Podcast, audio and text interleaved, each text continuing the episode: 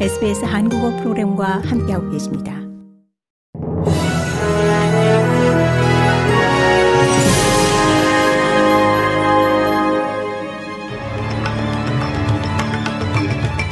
(1월 19일) 목요일 저녁에 SBS 한국어 뉴스 간추린 주요 소식입니다.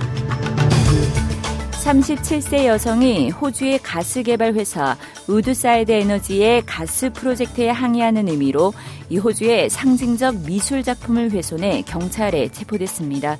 우드사이드는 버럽반도에 165억 달러 규모의 가스 프로젝트를 추진 중으로 이 호주 원주민들의 고대 암각화 훼손 우려로 잦은 시위를 촉발시켰습니다.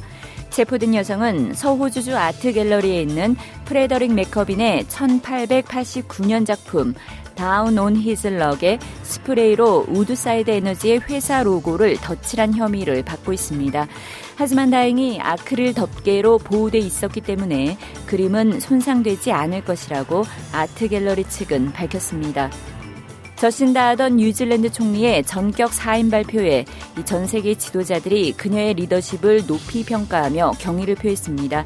앤소니 알바니지 호주 총리는 아던 총리는 지성과 강인함으로 어떻게 리드할 수 있는지를 세상에 보여줬다면서 공감과 통찰력이 강력한 리더십을 위한 자질임을 증명했다고 말했습니다.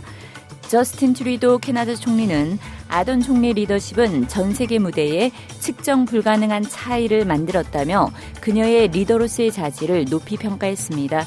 아던 총리는 2월 7일까지 총리직에서 물러나고 올해 총선에도 출마하지 않을 것이라고 전격 발표했습니다. 호주의 12월 실업률이 3.5%로 큰 변동 없이 유지됐습니다.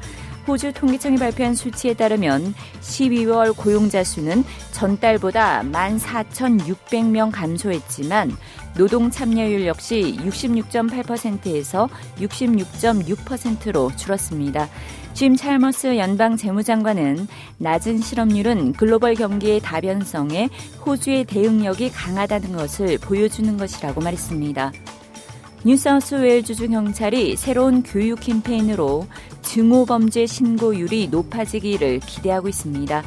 뉴사우스웨일즈 경찰은 증오범죄에 대한 인식을 제고하고 예방하기 위한 목적의 증오범죄 반대 캠페인을 선보였습니다. 코로나19 팬데믹이 발생한 이래 아시아인, 원주민, 유대인과 무슬림에 대한 편견이 증가하면서 인종주의를 척결할 새로운 조치의 필요성이 제기됐습니다. 증오범죄 피해자의 단 25%만 경찰의 도움을 찾는 것으로 나타났습니다.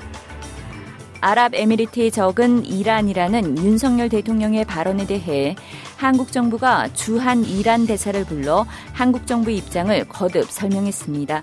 앞서 이란 외무부가 이란 주재 한국 대사를 조치해 윤석열 대통령의 발언에 대해 항의한 데 따른 반응으로 풀이됩니다. 한국 외교부는 윤 대통령 발언은 한국 장병들에 대한 격려 차원에서 나온 발언이었다는 점을 다시 한번 강조했습니다.